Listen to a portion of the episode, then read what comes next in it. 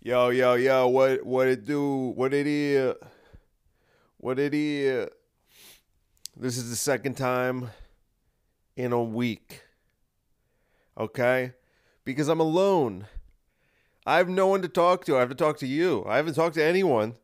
I talk to people on the phone sometimes, but not not who I want to talk to on my phone. It's like my mom calling every day. How how are you feeling? Are you, do you have shortness of breath? And then my dad's like, Mom wants to know if you have shortness of breath. That's at least five calls a day each. And then my sister's like, Dave, pick up the phone. Why aren't you answering? Because I like to not pick up on purpose and then send cryptic messages like, I've been better. Can't talk right now. Very short of breath. Things like that to really concern my family and make them fear for my safety. You know what? My haters wanted me to get COVID, and I don't think they, I think they really underestimated how, how obnoxious I would be with it. They were also dumb enough to think that I would get a serious case of it, which obviously I wouldn't, even as a smoker. I mean, dude, I couldn't believe people were still on that wave when, when Trump beat it in like two days. I don't care what the government was giving him. The guy is like morbidly obese and like eighty. And he beat it in two days. So I downplay the virus, obviously, because you should. You should downplay the virus. Don't let the virus control your life. Although all our lives are controlled by this virus right now. Except for Floridians. Except for those in Florida. And to an extent, those in Texas as well. The last bastions of freedom in these godforsaken states of America. United they were. Divided we are falling. And I think perhaps the problem is that weird United States. I think the sooner Texas secedes, because we've all heard the sto- heard the stories, like Texas did did once secede, right? Didn't they?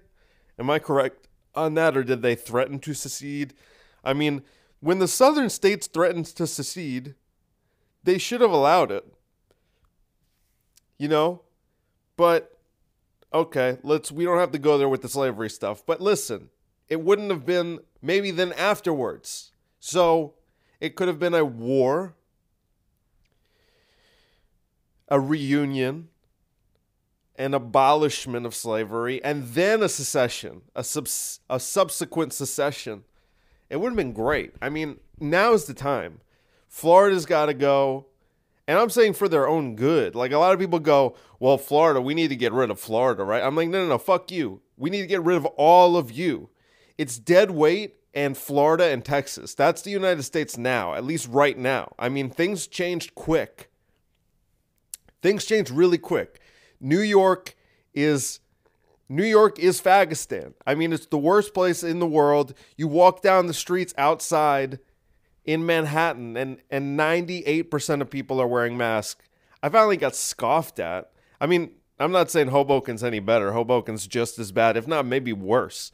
But at least there's more young people. You would expect in Hoboken, where it's like a city of young people, that they would be like, well, none of us are at risk. Why would we wear masks outdoors? And yet they do. You know, have I been walking around without a mask on with COVID? Yes. Will that get me into legal trouble? Not yet. But now it's on the record, and I'll stand by it in a court of law. That's all I got now. You hear that? It's just a productive cough. That's all that remains of COVID. That much has been lingering. I had the taste thing, too. I got to tell you. I had that taste thing, but I didn't lose my taste or sense of smell. Sense of smell was dulled, which persists, but I don't, I think that's congestion. I've been saying this from the beginning. You have some situations where people are going way too long without regaining their sense of smell, right?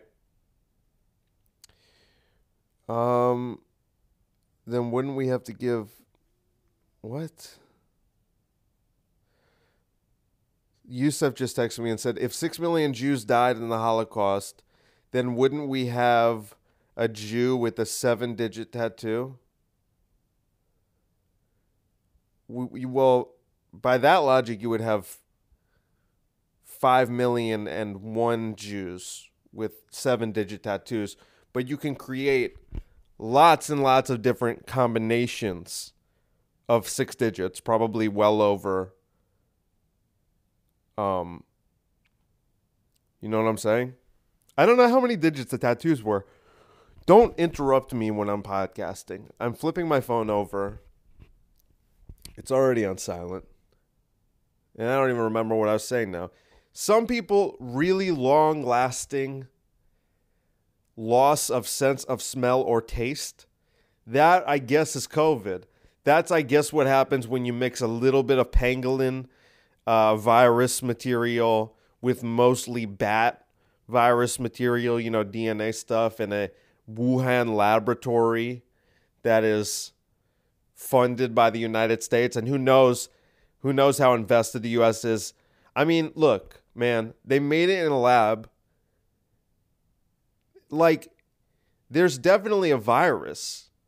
People get so bogged down in the non-conspiracies. It's like, even if there is something there. Was there a guy on the grassy knoll, you know, J F K? Was there a guy on the grassy knoll who fired? Probably, but it doesn't really matter, you know? Was it a lone shooter? Probably not, but still, it doesn't even matter, because who is Lee Harvey Oswald? Who is he? Who's he connected with? These are the questions that don't get asked. And people make these side conspiracies that aren't even important, you know? So, is the virus real or not? I mean, that's like, the, that's like, that's not, that, that one's not the relevant conspiracy theory.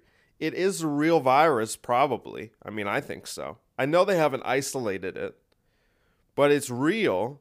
They made it in a laboratory in Wuhan. Okay? They released it maybe on purpose or maybe by accident. That's the conspiracy part, you know? Did they release it on purpose, or was this an accident? And then why, how could that happen by accident? How could you accidentally create a pandemic? Is that something we should probably look into?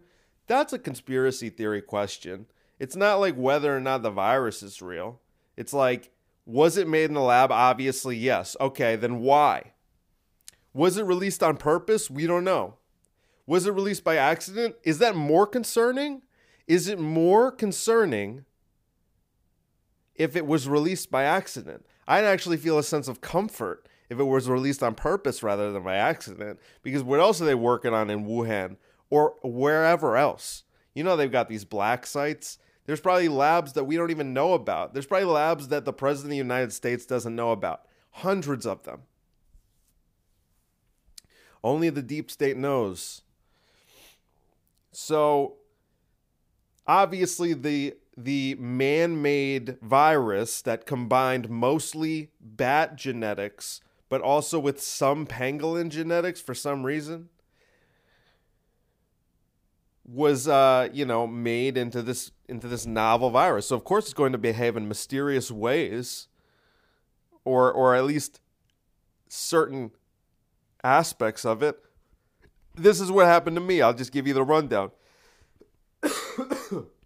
I had zero respiratory uh, symptoms for the first two days or three days when I was having the symptoms, like, of being sick. So my nose was all runny. I got the sniffles, as I suspected, as I had been joking on stage. I said, God forbid I get the sniffles, which is what it turned out to be. Slight fever, like the most bitch-ass fever. I shook that bitch off in a in a day, day and a half, two. And a headache. That was kind of annoying, but it, it wasn't anything too crazy. But then it was not, it was only afterwards. It was only like two days after the fever subsides that I start to get these, well, just the one respiratory side effect, which has been this cough. And it's just kind of trying to get up this residual mucus. But I guess that was odd, you know, like usually I don't have sicknesses that behave that way. Like usually the cough's there the whole time. Usually it starts as a dry cough and then becomes productive. This started as no cough and then turned into a rather productive cough. I don't know why. Probably because it was made in a laboratory. It might be the pangolin. Maybe that's what's throwing it off. Maybe we were used to getting diseases from bats. Now, people have are losing their taste buds, right, or whatever. They're losing their sense of taste or smell. Some of that, as I was saying, is just when you're congested. Like if it's when it's uh, June and there's a lot of pollen, because I'm allergic to pollen. When it's June and there's a lot of pollen, then I get all stuffed up. Or even if my nose is runny, I don't smell very well. You know, like my sense of smell is very dulled. So I think everyone forgot that that's a thing that usually happens. And so everyone's making it a big deal because it does sound weird. You're like, dude, I got sick and now I can't taste anything. I don't know why, like, because that's always what happens when you get sick, usually. You can't taste anything. You can't smell anything because you're really congested. That's why. Now, if you lose if you lose your sense of smell or taste for like six weeks, then yeah, that's because, sorry, bro. Sorry, bro. We got a virus that was made in a laboratory. So this is what happens, you know? Sorry, we're the guinea pigs. We're the ones who got the virus. I'd rather get the virus than the vaccine. I mean, I said last episode. Still stand by it. God knows. God knows what the fuck. You know, both sides of my face work right now. My entire body works. Both sides of it. It's it's symmetrical. Everything's work, working symmetrically. There's no slowdown on the east or west side. It's straight up symmetrical action. Okay? There's no palsy of any sort. So, who knows? That might be one of the good ones. That's what I'm starting to think. Like, oh, you just got palsy? That's it? You must have got one of the good doses. You know, so, okay. But listen. But go off, King. But go off, King. Okay. But go off, King. Credit to T J for that, too, for bringing that phrase to my life. T J, my roommate. He, sa- he says, go off, King. And I just totally stole it because I love it. I guess you can't really steal it because it's kind of like, it's kind of a, a thing people say. Uh, someone also reminded me, Aaron Levine reminded me of a t-shirt that I never made. That if you make it, I will be a little upset because I still plan on making it. And I want it to be my thing. And I thought of it. And you don't be a don't be a stealing fag, okay? This is the idea. Actually, this one, this one This one I can't make, I don't think. It's just um, it's just a black shirt with a white Jordan logo in the middle and then white letters that just says Jesus was black, thus implying that Michael Jordan is Jesus, which I just think that would be a shirt that he would like. I think Michael would like that shirt. and... um. My my idea for a shirt was just a picture of, it's a shirt and there's just a picture of a, um, what do you call those things where they keep the boats? Um, you know what I'm talking about? They keep the boats there. You know where they keep all the boats? The place where they keep all the boats? Do you know what it's called? What is it called? The place where they keep all the boats. Jamie, do you know where they keep all the boats? Jamie, Jamie, I'm just saying Jamie while I while I look it up on my phone. Jamie, where do they keep all the boats? Where do they keep all the boats? I'm just going to look up where do they keep all the boats. Maybe that'll work. Where do they keep all the boats? Where do they keep all the boats? Where do they keep all the boats? Where are boats stored? In a boatyard? That's not what I was thinking. Come on. A marina? Isn't it a marina? Yeah. It's a marina. Yeah. Yeah. It's a marina. Yeah. It's a marina. Okay, so it's a picture of a marina. Is that what it's called? How about a wharf? You know what a wharf is? I don't know what a wharf is, but I went to Rhode Island a couple months ago on a little vacation, and seemingly everything was a wharf there. So that must have something to do with boats as well. I think it's from a word from the Netherlands. It's a picture, this is my t-shirt, of boats. Oh, you hear that? There's homeless people walking by. Let me see.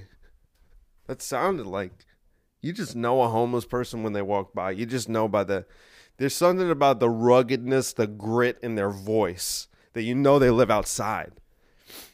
Um, this is the shirt. It's a picture of a marina with a bunch of big boats. Big boats.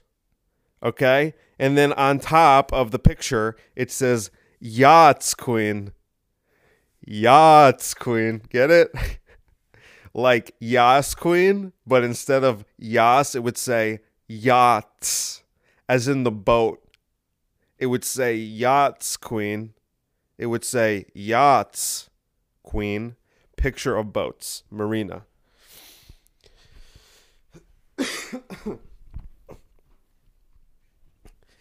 Yeah, you know, my haters wanted me to get COVID, because they wanted it to teach me a lesson, and little did they know that it would simply embolden me. Because now I have firsthand knowledge of just how weak a virus it is, and just how weak you have to be to die from it. I'm sorry if any of you lost anyone. One time, I w- I'm going to paraphrase what I said, because this was one of the biggest laughs I ever got in my life. It was not on stage. It was comedians in, it was comedians in the stairwell chilling at an undisclosed location where we do socially non-distance comedy, where we give each other COVID so we can get over it and have natural immunity instead of retard immunity, aka vaccine. So, um, we were just in the stairwell. This is also one of the meanest things I say, but if you were there, you would understand just how funny it was. Because we were talking about coronavirus, talking about people dying. And, uh, you know, I kind of just said it off the cuff. I forget exactly what I said. I'm not going to be able to do it justice right now. You had to be there. It was so funny. Some people who were there, who listen to this podcast, will remember this moment. And I'll never forget this moment as long as I live. And maybe they'll be able to remind me exactly what I said. But I said something to the effect of like, um, oh, I don't remember. I said something like, you know, what my from my one friend told me that his uncle died from COVID. So I asked him if his uncle was a faggot. Basically something like that. I don't know. I said, well, was your uncle a faggot? Is that why he died? I don't know. Guys, it's it was so funny. It was so funny. And now you don't believe me. Now you don't believe me, but it was so funny. Oh, my gosh. I was like, well, you know, then, oh, I'm sorry. He wasn't? Well, then that's certainly odd. If he perished from such a weak virus and he wasn't a faggot, this is the kind of thing that could really upset someone. This could really set someone off. But I got to say, like, no one's dying from straight COVID. No one. Okay? Your uncle isn't either. No one is. Grandma might be, okay? I'm talking great-grandma might be dying from straight COVID. No one else is. No one else is. They got a whole cocktail of problems. And COVID's probably the least of them. But it might have just been the straw that broke the camel's back. But, again, this is the kind of thing that you say and then and then people get very upset by it, which is usually where I thrive. And it's the same reason why so many people wanted me to get COVID, because they said, he needs to learn a lesson. He needs to get put in his place. I got a lot of haters, folks. When you take comedic risks, you get haters. When you speak the truth, you get haters. When you're unafraid of the mob, you get haters. Best believe that. But I love haters, and I thrive off of them. And they wanted me to get COVID. And I think they got me COVID. I think it was their hate that infected me. But you know what? What did I do with their hate? I sunned it, bro. I sunned that virus. I sunned their hate. I love it. To be honest, it is hilarious. I think it's so funny. I think it's so funny. Imagine sunning a virus so hard that everyone wanted you to get because they wanted to teach you a lesson. I said, let me teach this virus a lesson. This is what it says. This is what it says. This is what it says. This is what it says. I says, I says, let me teach COVID a lesson, I says to them. They go, he should get COVID because he's really not taking it seriously enough. He's really... He's really not taking it seriously enough. He should get COVID. Maybe COVID teach him a lesson. I said, let me teach COVID a lesson. I says, I says. Laws, yes. Laws, yes, I says. Laws, yes. COVID was taught a lesson, thinks me to myself. No, says me today. Yes. Laws, yes. COVID taught a lesson. Am I becoming delirious? Yes. Laws, yes. Is that related to COVID? Laws, no. Laws, no. That's related to me being alone for a week now. That's what that's related to, okay? That's related to me being alone for a week now. It has nothing to do, laws, no, nothing to do with COVID. Does it have to do with being isolated? Laws, yes. Laws, yes. If I was in solitary confinement, I'd want, I'd be one of those guys who went schizophrenic real quick because I would be talking to myself probably day two, and I'd be having full blown personality disorders within the first week. I'm already getting that a little bit, you know. I'm I'm speaking like Tom Cullen. Laws, yes. Laws, yes. I don't say that a lot on the podcast, but I do say that a lot in life. So you don't have to be that concerned. Laws, no. Don't be that concerned. Laws, no. Did you ever read The Stand, guys? Because then you're not going to get... Well, they have the T V show now. But it's on C B S All Access. This is what's going to happen. And we knew this was going to happen. Every network's going to have their own fucking streaming service. So I, like, I see a commercial for The Stand. I'm like, that looks awesome. Because I finally learned that Larry Underwood was black. And then it made so much sense. You know when you read a book and you're like, that guy's white. And then they make a adaptation or a movie and then the person's black. And you're like, I knew he was fucking black. I just never knew. But it makes so much sense. Larry Underwood. He's one of the best characters in the book. I'm saying it's a compliment. You know, it just fit. As soon as I saw the character, I was like, they nailed that casting. Stephen King must have been helping with the casting for sure.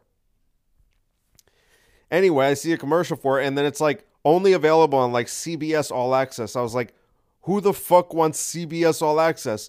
Why would I get that? I spend seventy-five dollars a month on Hulu because I have the live T V package that comes with Disney Plus. So you're telling me I got Hulu, I got Disney Plus, we have access to Netflix. We have also access to a secret server, which is like Netflix on crack. And they want me to get C B S All Access just to get this one show that, yes, I do want to watch it. But I already read the book, so I know how it goes. Hang on. Hang on. Just got to get a little COVID. Just got to get a little COVID. Just get a little COVID, Stan. People should come over and get COVID from me. Let me cough on you.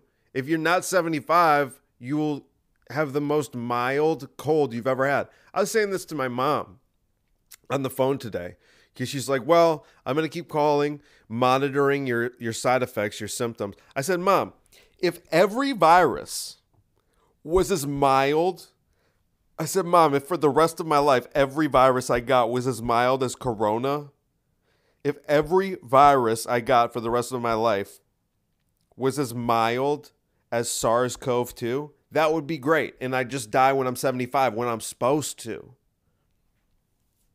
But let's be honest, I'm not going to make it to seventy-five. I think we all know that. And I don't plan to, and I, I have no interest in it, really. Even if I have, like, grandkids, I don't care. Fuck them.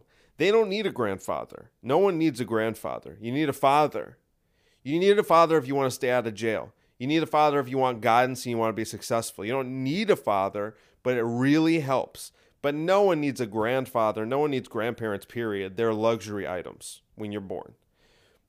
Okay? Grandparents are luxury items. Now, you love them when you have them. I'm saying whether you have them, you might not have them at all. They're luxury. You know? Like, what if you were the last child and your parents had you really late?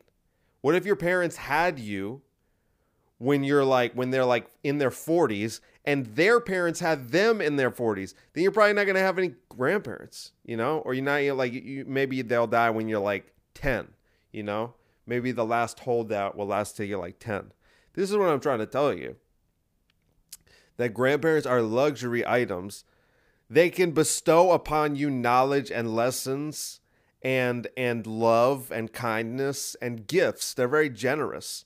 No one's more generous than a grandmother, especially a Jewish grandmother. I'll tell you this.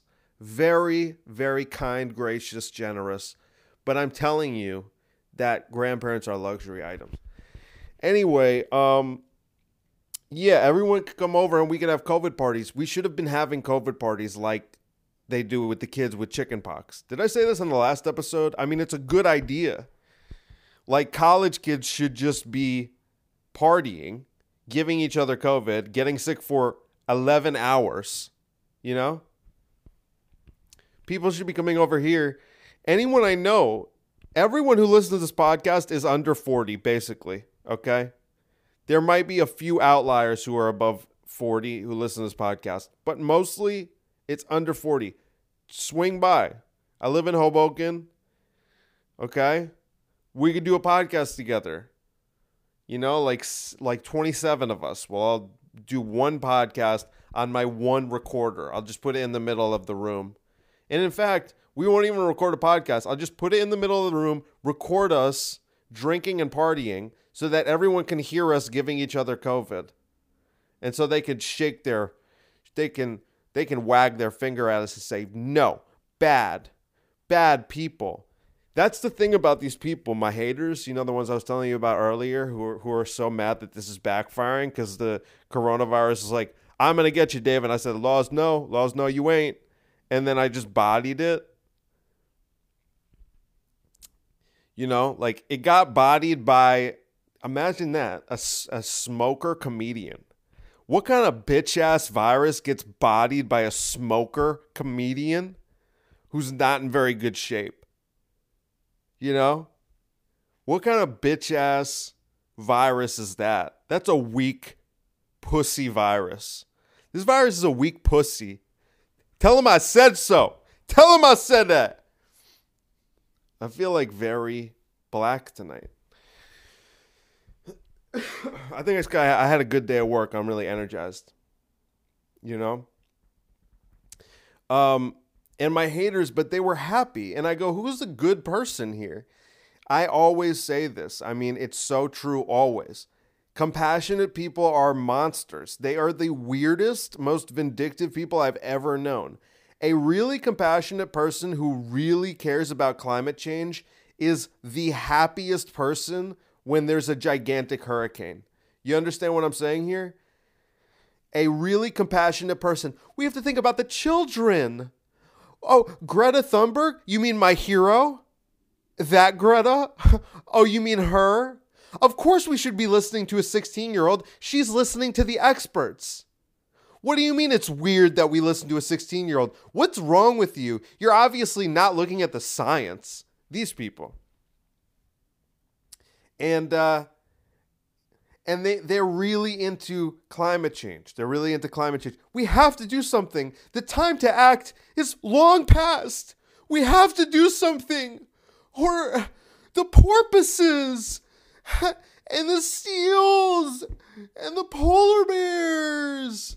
Look, look, look. I'm not trying to, like, if you care that, like, but, you know, like, that's the problem, is that you care that much. You know what I'm saying? Like, it's fine. And you could care about, the pollution stuff is bad. Like, when there's smokestacks and there's black smoke coming out of it. And, like, if you look at any Chinese city, like Wuhan, for example, it just looks disgusting. You're like, obviously, that's bad.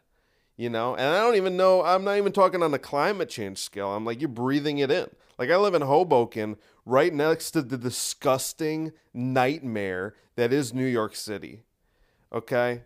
I mean, just in terms of, like, what it spews out, it is absolutely disgusting. And I have to go there, and I, the the air, like, feels heavy when you're in, in Manhattan. It, like, feels heavy when you breathe it in. It's disgusting. You're like, all these people in New York think they have COVID. They don't have COVID. They're just breathing, you know? They have, there's no COVID in, in New York City. It's just pollution. Anyway, it's there. There is COVID in New York City. I was just joking. The air is not helping. It was made in a Wuhan laboratory. It's weird. There's pangolin in it. You know, it's the climate change people, though. This is where it gets weird. See, you know what? Even if you want to really take sixteen-year-olds very seriously, and we should look at them like on policies and stuff, and, you know, you really want to join the Paris ag- Agreement, even though the U N said the United States is already on pace, is already perfectly on pace to do better than what we agreed upon in the climate, in the Paris Climate Agreement. And part of being in that agreement is we give China a bunch of money. This is not a joke. It's not conspiracy. You could just look it up. We give them like billions of dollars over ten years to like help assist them in their transition out of dirty energy. It's ridiculous. They're making more money than we are. It's insane. Anyway, even if you want to be, this is where it gets weird. Let me tell you this. This is where it gets weird. Let me tell you. They get excited because they want to be right. And part of climate change is they go catastrophic weather events. You know, that's on the list of side effects. That's one of the symptoms, right? They have they have made that a symptom. They say, well, we're going to have worse hurricanes, for example. So then when a really bad hurricane happens or a really bad rainstorm, like like when Houston got flooded, right? Remember that? Or a really bad hurricane, like in, in Puerto Rico, whatever, when Trump was like, you know, doing buckets with the fucking, you know, when he was doing bu- buckets with the uh, paper towels. He was taking paper towels to the Baja, remember? And, uh, yeah, you know, they get excited. That's the thing. That's the point. And I've been doing jokes about this for years, but they get excited. So no one's happier. Like, usually you'd think, well, that who's happy about a hurricane? Not a regular person, not a non-sociopath, like a standard person sees a hurricane happen and they go, that's horrible. I hope those people are okay. And if people die, they go, well, I, I really, I, I'm sorry for their families. They donate some money, you know, they do what they can to help. If they live nearby, maybe they go help clean up. But what is a climate change activist nutcase? I'm talking about the real, the real ones. The ones who, like, think Greta Thunberg should be a, a, a United States elected official, even though she's not a citizen. They say, they say throw the rules out. She should be the um, the Secretary of Education or something like that. I don't know, whatever they say. Those people are happy when there's big hurricanes because then they're right. You see? This is when it's a problem. Those people are happy because they're right. And they don't care how many people have to die for them to be right. You understand? Everyone could die as long as they're right. Like six of them could be left in the world. And they'd be like, I can't believe we fucking nailed it. They'd be like, we knew it. They'd ride that wave until they realized that everyone was dead. But that would take them like ten years. And they'd look around and they'd go, huh.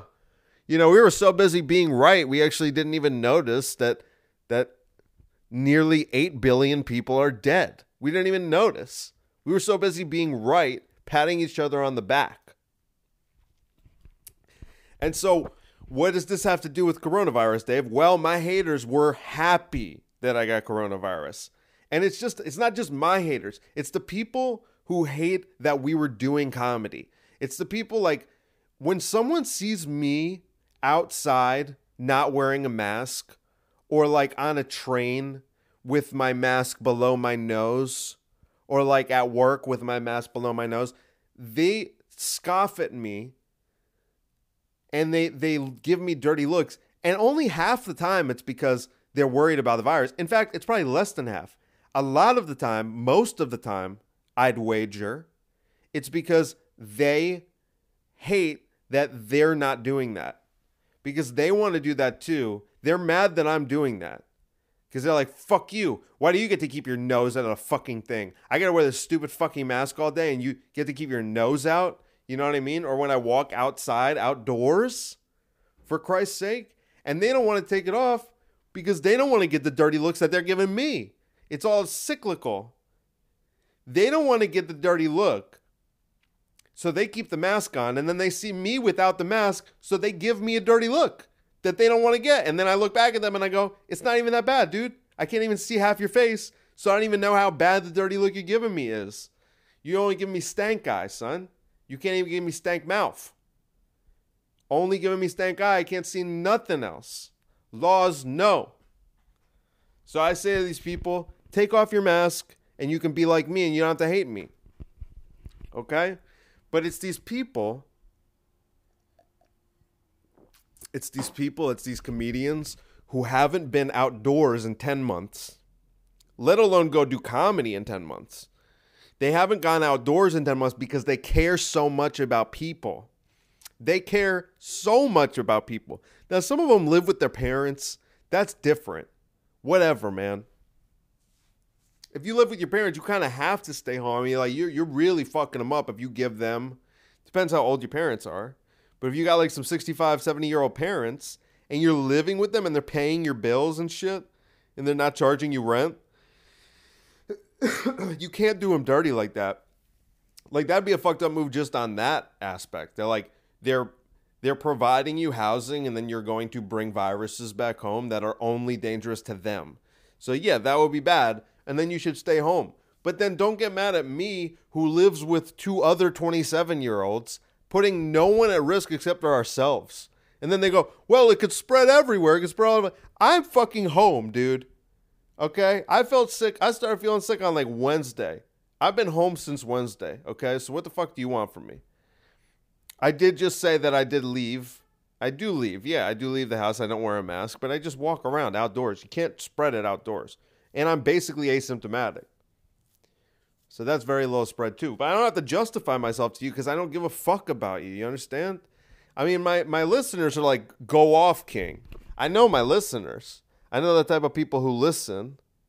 I know the type of people who listen to my podcast. And you know what they're doing right now? They're going, ooh, ooh, ooh. You know, like, like, you know, I can't do it well. But they're like, go off, King. They're like, go off, King. They're like, go off, King.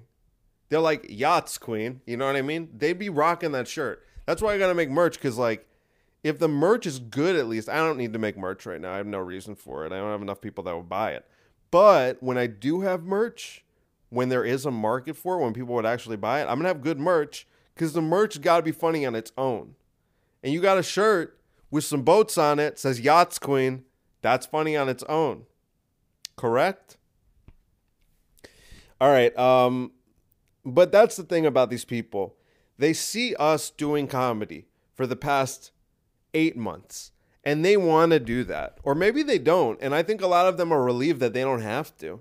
You know? I mean, I felt like for two months there, I was like, this is honestly a relief not needing to do comedy. I was doing too much comedy, and I wasn't getting much better at it. So I was doing more comedy than I had ever done before, and I just wasn't getting much better at all. And so I was starting kind of spinning my wheels, right? I was spinning my wheels, if you will. Is that a phrase that people use? I think it is.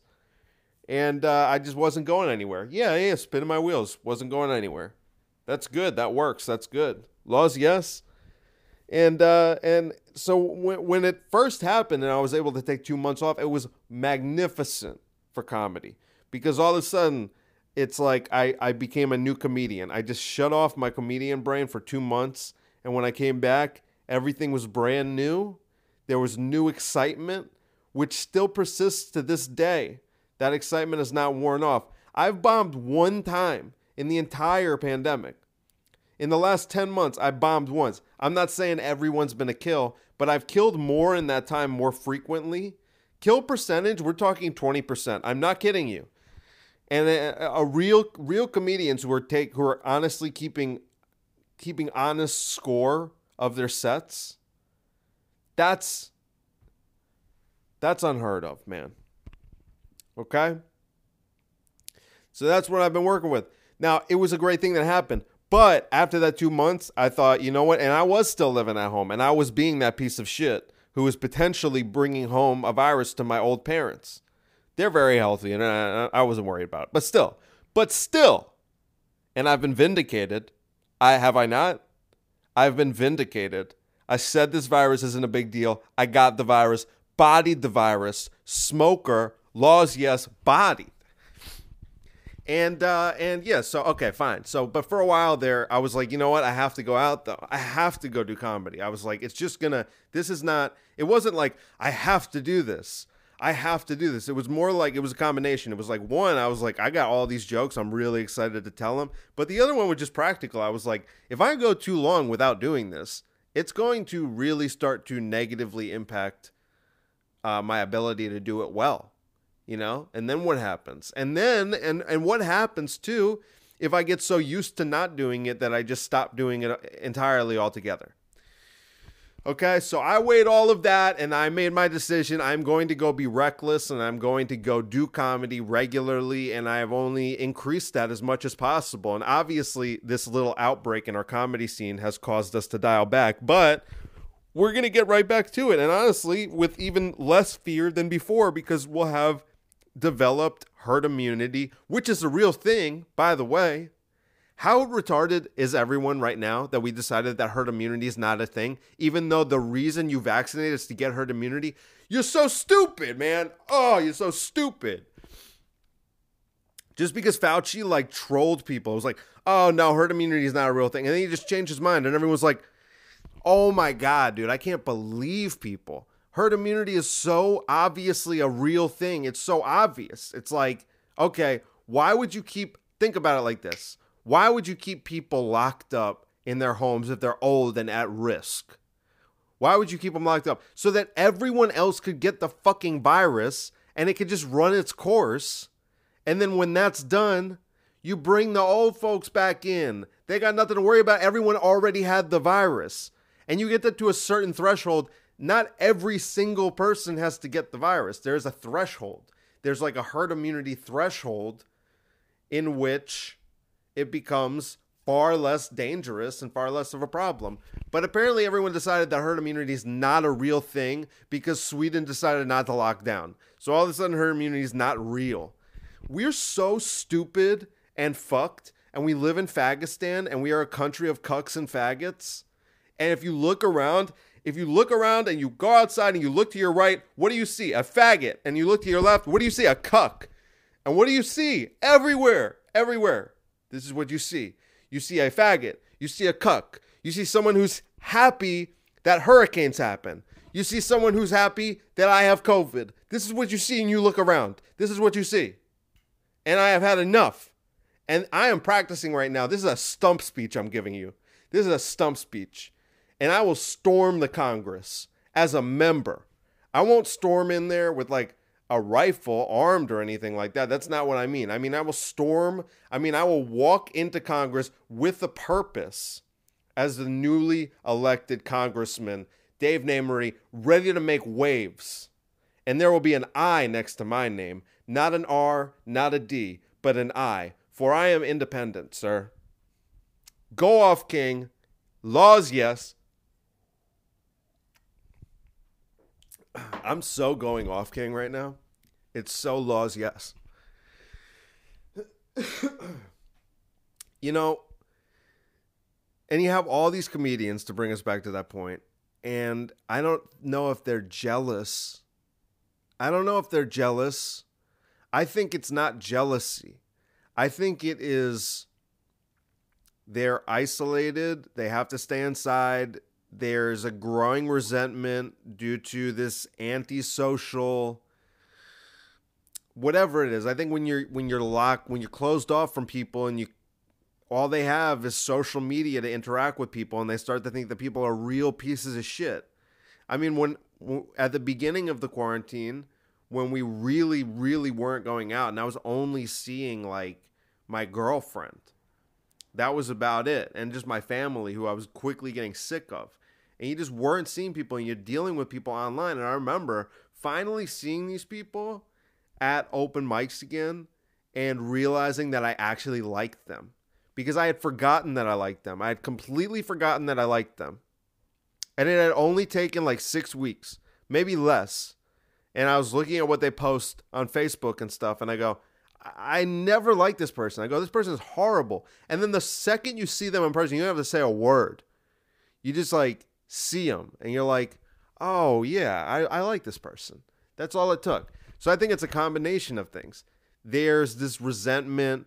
They need to go be social people. Every every human being is a social person, even the ones who are like, no, I'm really like, no, I'm like so um, introverted, and I'm like, you know, I'm like kind of autistic. I have like Asperger's, and so I don't really like socialize very well.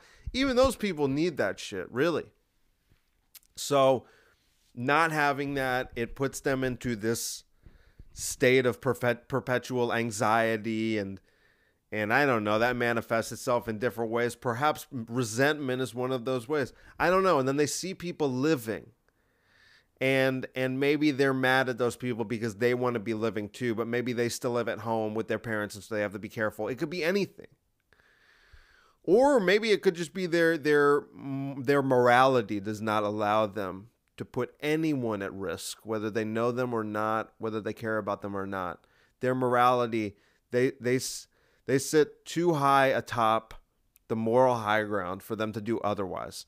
But still, they get resentful. And so when this little breakout happened, where like five comics got COVID,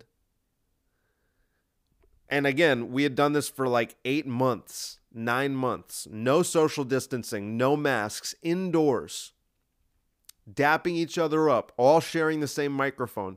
No one got it for eight months. Finally, a few comics get it. I'm one of them. I'll take one for the team. These people are happy because they wanted that to happen for eight months now. You understand? They wanted it to happen right away so it could get shut down immediately so they wouldn't miss out. But now that it happened eight months in, and you know what? It was going to happen. We all knew it was going to happen. I was surprised it took that long.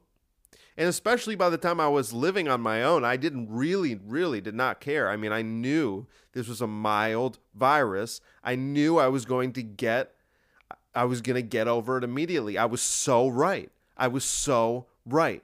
You see? But me being right doesn't require, re- require a hurricane. I am right, and I am vindicated, and the only person suffering as a result is me, you see? I don't need other people to suffer to say, I'm right, I'm right, you were wrong. I don't need a bunch of people to die in a hurricane. I don't need a bunch of people to get COVID and die. All I needed to do was get COVID myself and then body that bitch. Body that bitch. Laws, yes, go off king.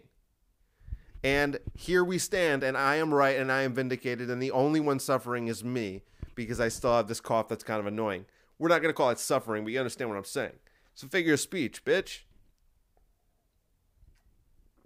These people just really, uh, you know, they really got me heated, honestly. They really, really, really do. They really got me heated. And uh, they probably shouldn't get me this heated, but you know what? Enough is enough, because I've seen them doing their bullshit for months, and I know what it really is. I know what it really is. Did I tell you this one? I feel like I must have told you guys this one, but I want to tell you it again, because this morality shit is so fucking gay, and it's so easy to beat them at their own game. It always has to be in the moral high ground, and I've literally only spent probably ten, fifteen minutes trying to think of our own moral high ground argument, but I'm sure there's dozens of moral high ground arguments. That's what everyone always wants to do. They want to be able to look down on other people for what they're doing. And so what are these people doing? You're going to go out. You're really going to go out and do comedy right now? Is that really important? You, you realize people are dying right now? This is what they do. That's that's moral high ground. That's that's uh, it's moral posturing. It's virtue signaling. Call it what you want, but it's all the same. And so they go, are you really going to go do comedy? Don't you care about people? Do you, you realize people are dying right now? And oh, oh, but you don't care. Oh, oh, oh, people are dying, but you don't you don't give a fuck, right? Yeah, yeah, you don't give a fuck. People are dying and you just don't care. That's what they do. And I go, well, there's got to be other moral arguments that could counter that moral argument. And the obvious one is this. These people are agreeing to be locked down by the government. They're agreeing to wear masks because the government says to wear masks. And they're agreeing to forego all of these freedoms and liberties that, that we have, much like in the wake of nine eleven. They're willing to do all of that and not bat an eye. And I say to these people, well, I, I hope I said this on the podcast before, because you got to be using this. This is so good. I mean, I can't believe no one's using this, because it's actually a good point, but I'm saying it to be a dick, but it is a good point. Because do these people, and you just say to these people, oh, okay, the, so you're willing to forego all of those, those freedoms that we have, what few we have remaining. You're willing to forego the freedom to walk around and let people see your face, you know, to, to let children see each other's faces when they're on a playground together. You're willing to forego that. I know it's not mandated. I know you don't have to do it, but it might as well be, dude. It effectively is. And then in all these businesses, it's the same thing. They can do what they want, whatever. But but don't act naive and be like, well, there's no government mandate. Then you're then you're being a dick. I know I'm being a dick right now, but just let me be a dick for a sec. So you're willing to forego all of these freedoms. But didn't, like, every single war since the Revolutionary War, aren't they always fighting for our freedom? Don't they always say that? Like, soldiers fight fight and die for our freedom. And so if you do all of this, if you're one of these people who who who berates people for going out and living their lives, isn't that kind of like you're spitting on the graves of all of those dead soldiers? Isn't it kind of like you're spitting on their graves, you know? Isn't it kind of like, I mean, you might not literally be spitting on their graves. You're just effectively spitting on their graves, you know? Isn't that like kind of like not the most moral thing? Isn't that like kind of, isn't that kind of like not the, not the most moral thing? You know what I mean? Isn't it like if someone goes and fights and dies for your freedom and then you just give away your freedom, aren't you kind of like spitting on their grave, right? Isn't it kind of like you're spitting on their grave? Is this, I think you guys would agree. My audience is, I'm, my audience is full of go off kings. So my audience gets it. I think there's a lot of people who wouldn't get that, but essentially what they're doing is they're just spitting on on the graves of our soldiers. So I just tell them to to I'll meet you there. When they say, well, I'm up here on the moral high ground, I say, I'm, I'll meet you up there. Why are you spitting on people's graves? And they go, what? Wait, but what? And I go, wasn't that easy? Aren't moral arguments easy? Here I am. We're both on the moral high ground now.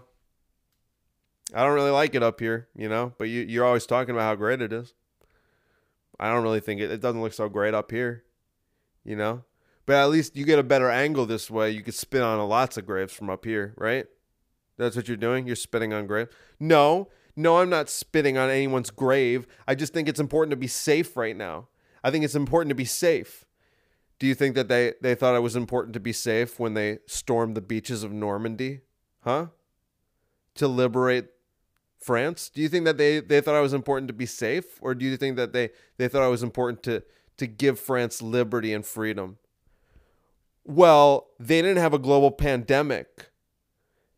That's true, but didn't forty million soldiers die in the Second World War alone? Isn't that like, isn't that like thirty-eight million more than this pandemic? Yeah, but, but, yeah, but, the I C Us are full to capacity. You know, it could go on. They'll always have an excuse for it. And I'm not even saying I really think that they're spitting on their graves. I mean, I think that, sure. But, you know, whatever. I don't think they know that they're spitting on their graves. I don't think they realize that. I think that they are... I don't like to use the word sheep because it's a little hacky at this point. I mean, it's very hacky. But they're weak people and they're afraid. And a lot of them aren't nefarious, and a lot of them don't have this like built-in resentment. They just like don't know what to do. They're afraid. They just need guidance. They need leadership. And unfortunately, in the United States of America, the only leadership you get is bad. And the second it's good, the second you get good leadership, that leader's dead. Or they get completely discredited. It's one or the other. They either kill them or they discredit them entirely. So they're like a neo-Nazi, or they're dead, or they're a conspiracy theorist. It's like, pick your poison. You're either, I'd rather be the, the, the conspiracy theorist that's alive, you know, but, but that's what they'll do. I mean, they say you can't be a good leader in the United States of America. So you have to scare people. They're looking for leaders. They, they get, they get pieces of shit.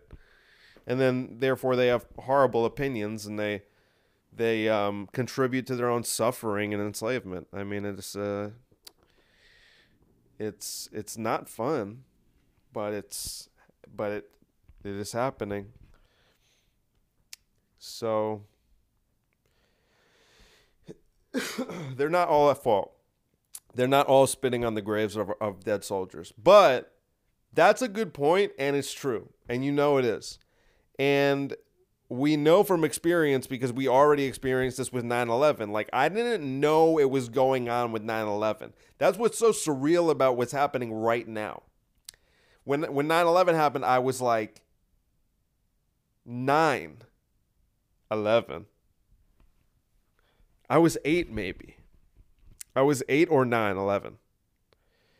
And uh, I didn't know what the fuck was going on. I was just like, oh, yeah. I thought it was like, I thought it was just one tower for so long. Because I it was like called the World Trade Center. And I was like, that must just be one tower. I was a little kid. It's like when someone told me Rockefeller Center was like a bunch of buildings. I was like, no fucking way. I was like, I thought that was just one thing. But it's a bunch of buildings. And I was thinking to myself, well, of course the Rockefellers have a bunch of buildings. Why would I think that they just had one building? I think I said that on the podcast with Raphael, but it's true. Really how I felt. But that was then, and this is now. And now I know it's happening, and I can't do anything about it. And I try to tell people, and it's like you're trying to shake someone. You're like, why can't you see? You're like shaking them. You're like, see what is before you. See what is before you. Go off king. And they're like, laws, no. They go, laws, no. They just can't go off king. I just can't believe how you, we get it, dude. Someone's in trouble. Someone's got COVID. I mean, an ambulance just drove by. It's like, we get it, dude. Someone's got COVID. Someone's dying from COVID. Someone's probably bodying COVID down the street. I bet you lots of people in the city right now are bodying COVID because everyone's young. And it's such a joke of a virus. But it's like happening right now. I mean, it, all that stuff with like the Patriot Act. And like if I had known then, I would have been like, hey, this is kind of weird. This is kind of weird. And imagine just imagine being one of the early people to discover that nine eleven was a false flag. Like that was probably so exciting and terrifying. To realize that your own government could do that, but to be on like the the first wave of people to realize that that's what happened. Like I didn't find, I didn't know nine eleven was a false flag till like two years ago. But now it's like we're in the false flag. It's happening. It's the new wave. It's called bioterrorism. You know, I mean, this is what's happening. It's going to be viruses now, and then th- this is the just the latest. Like, what can we make you afraid of? For forty years, it was the Russians. Right? And then it was the terrorists. What is it now? It's viruses. Way easier. For four years, there was a little four-year stint there where it was each other. Because it's like, you should fear Trump supporters and white supremacists. And they were like, you should fear Marxists and Black Lives Matter people. But now they, they tossed all that. They go, all of that has shelf life. Like, you can only scare people about Black Lives Matter as long as Black Lives Matter is out there rioting. You can only scare people about white supremacists as long as there's white supremacists doing like terror attacks, or at least you're framing them, because that's a lot of it. Either way, it's like the B L M riots. A lot of that's like agent provocateurs. They'll just send someone in there. You've seen the videos of like the police officers going in there in plain clothes and like smashing windows. This is what they do. But what could be easier if you have control over it than just release a little virus here and there? And everyone's afraid of a virus. It's not partisan. Well, actually, this one became a little partisan. And honestly, we should be thankful for that. Because I'd rather have half the country think this is a joke than have the entire country terrified by this. I mean, it's kind of annoying that it got partisan, but I think, like, because a lot of people think that's really bad. I, I'm starting to think, like, the people who think it's a joke are closer to the truth. I hate to say it, but they're closer to the truth. You know, there's people who think it's it's a complete joke. There's people who think it doesn't exist. Maybe those people should chill. There's people who think it's a joke. I'm one of those people, the right the right kind of people. Now, you know what? You can think whatever you want. But there's people who think it's kind of a joke, and uh, you need those people too. I mean, what the fuck are you going to do otherwise? Like, then everyone's living in fear, and then, like, I mean, what what the fuck, man? You got to have, like, those people are closer to the truth than the ones who think this is nineteen eighteen. It's the worst pandemic we've had in a hundred years. These people know nothing. I mean, it's crazy, man. That's not, it's not even comparable. It's really not even comparable. It's not even close. It's closer to nothing. You understand? Like, all the deaths and the, you know, well, the deaths are the only thing that matters. The cases don't matter. In fact, you, you would want more cases because that would mean more herd, herd immunity, or closer to the threshold of herd immunity. So the cases is, is irrelevant, but apparently that's the most relevant thing, obviously. Media manipulation. And people don't see this. They really don't. Because we live in the dumbest society there ever was. They've drugged us. We live in Brave New World. I mean, you guys really, really should read that book. You can read it in a week if you're a slow reader. If you're the slowest reader, you can read it in a week. Aldous Huxley, Brave New World. It's a weird book. But while you're reading it, just think about the parallels. Think about the parallels to today. We are a drugged, fat, stupid society, easily manipulated. So easily that they probably cannot believe it.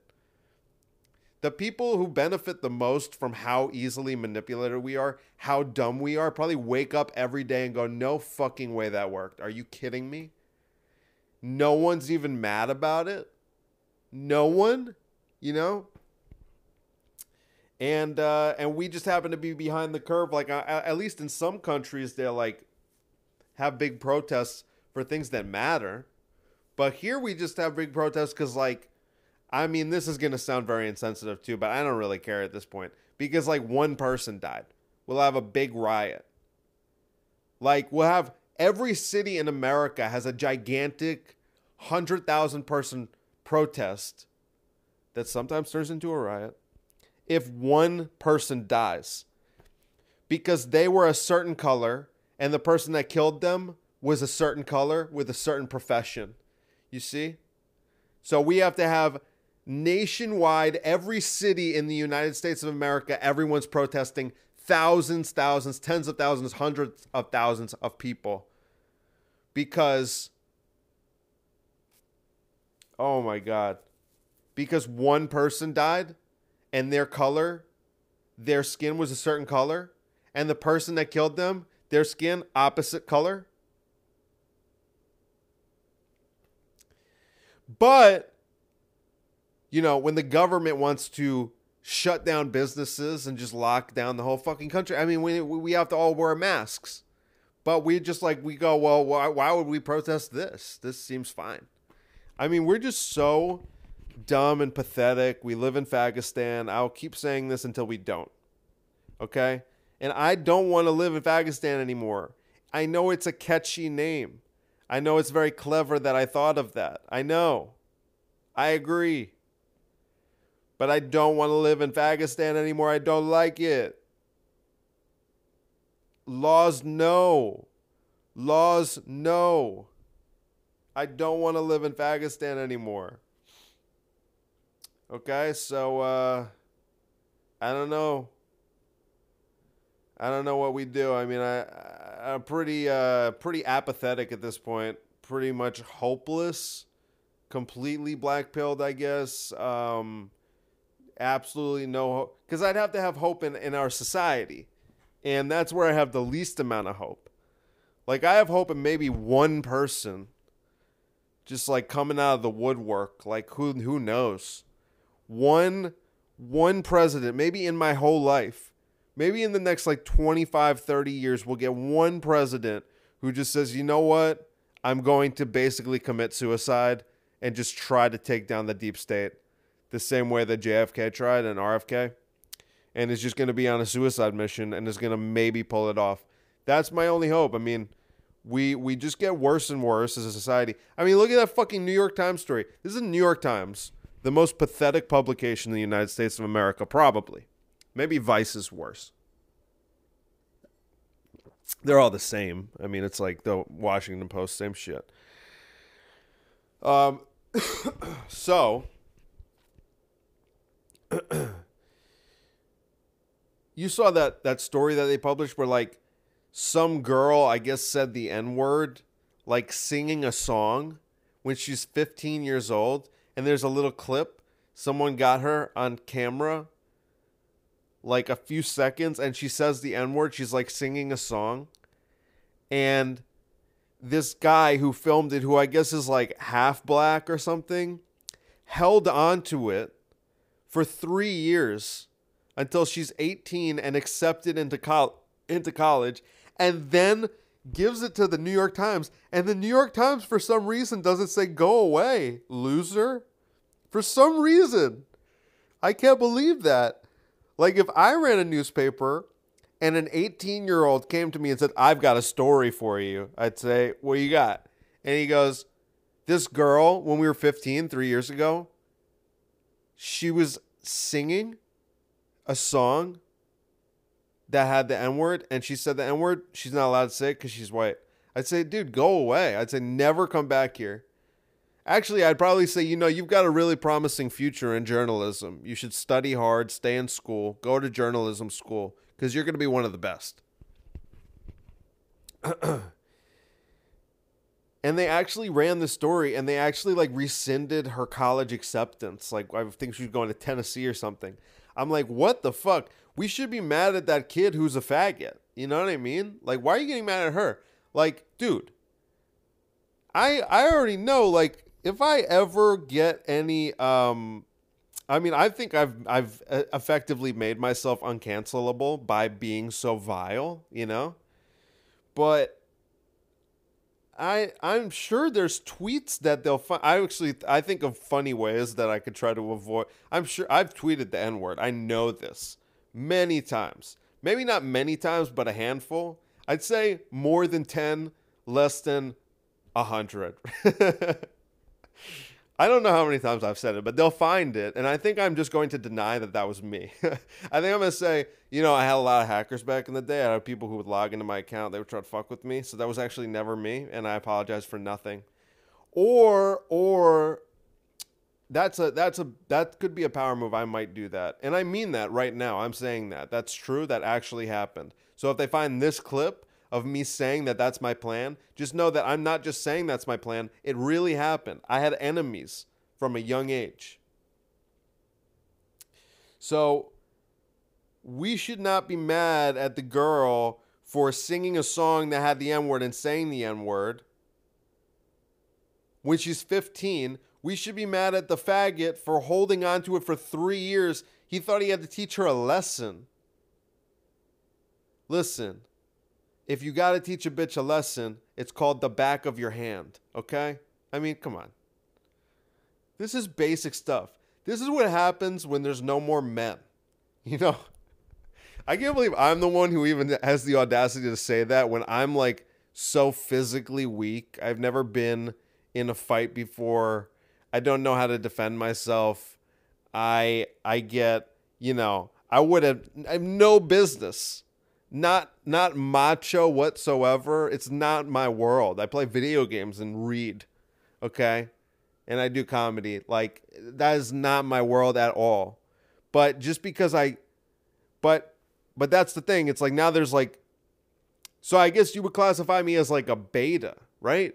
Wouldn't you classify it as a beta male? But now there's like a new class. It's like the next thing. It's something worse. It's like not only...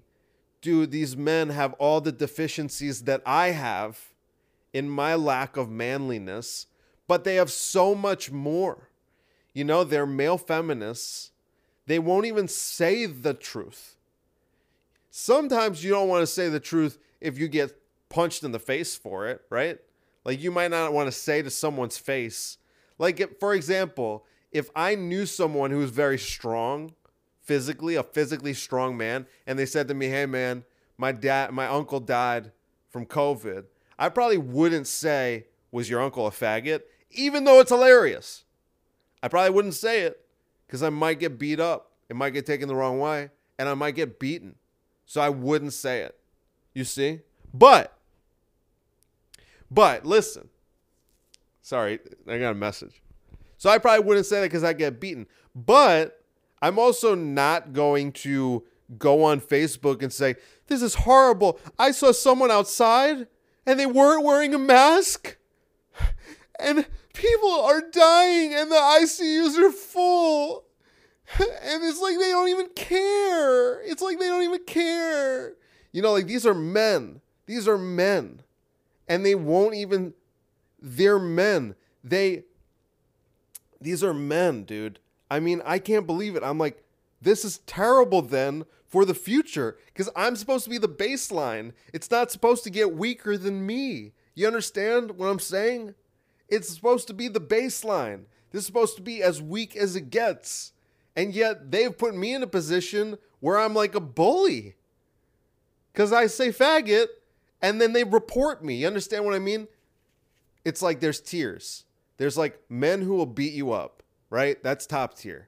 There's men who will at least say the word faggot. That's middle tier. That's where I'm at. And then there's men who will report you for saying faggot. And that's the new low. And it's so many men that you can almost break it into like thirds. It's probably not that bad. It's probably not that bad. It's probably not thirds. But I'd say there's a good bottom chunk of like fifteen percent. That are just, it's bad news, man. It's really bad. It's really bad. And you know it is. And they're the type of dude that when I say, when I say, listen, man, if you want to teach a bitch a lesson, like I just said that as a joke. Like, he wanted to teach this girl a lesson, so he held on to a to a video of her saying the N-word for three years till she got accepted to school so he could then snitch on her and then get her kicked out of school? That's not how you teach a bitch a lesson. You want to teach a bitch a lesson? It's called the back of your hand. It's called the back of your hand. And you see, I'm making a joke right now, kind of. And there are men who would get legitimately upset with the joke that I'm making right now. And this is what the problem is. That's where I'm going to leave it. I mean, I think this was a really, really good episode. I think that if you like my podcast, then this might have been your favorite episode, because I didn't even listen back to it yet, and I already know this is maybe my favorite episode. So I just think I did so fucking good, and I think, if anything, COVID is making me a better comedian, a better person, a truth teller, a speaker of truth, a go-off king. God damn it. Oh, I love it. I fucking love it. I'm probably, I'd like, I'm going to think of a title right now for this episode, because I would probably call it Laws Yes, or I would call it Go Off King, but I need to make it something more provocative, because then more people listen, and I need lots of people to listen to this one. So I'm probably going to make the title like COVID's Not a Big Deal or something like that. Something that, you know, will pique people's interest. Because if I make it Laws Yes, they'll be like, what does that mean? You'd have to listen to understand. Or if I make it Go Off King, maybe that would work. Maybe I'll make it Go Off King, but I think I'll, I'll make it something provocative. Um, anyway, this was fantastic. I'm really peaking. I mean, this isn't even close to peaking. Imagine what it'll be like when I'm peaking. I mean, I've been doing this shit for like not even that long. Can you imagine? The ceiling is so fucking high, dude. I love it. I love life. I love COVID. Um, thank you so much for listening. I love you.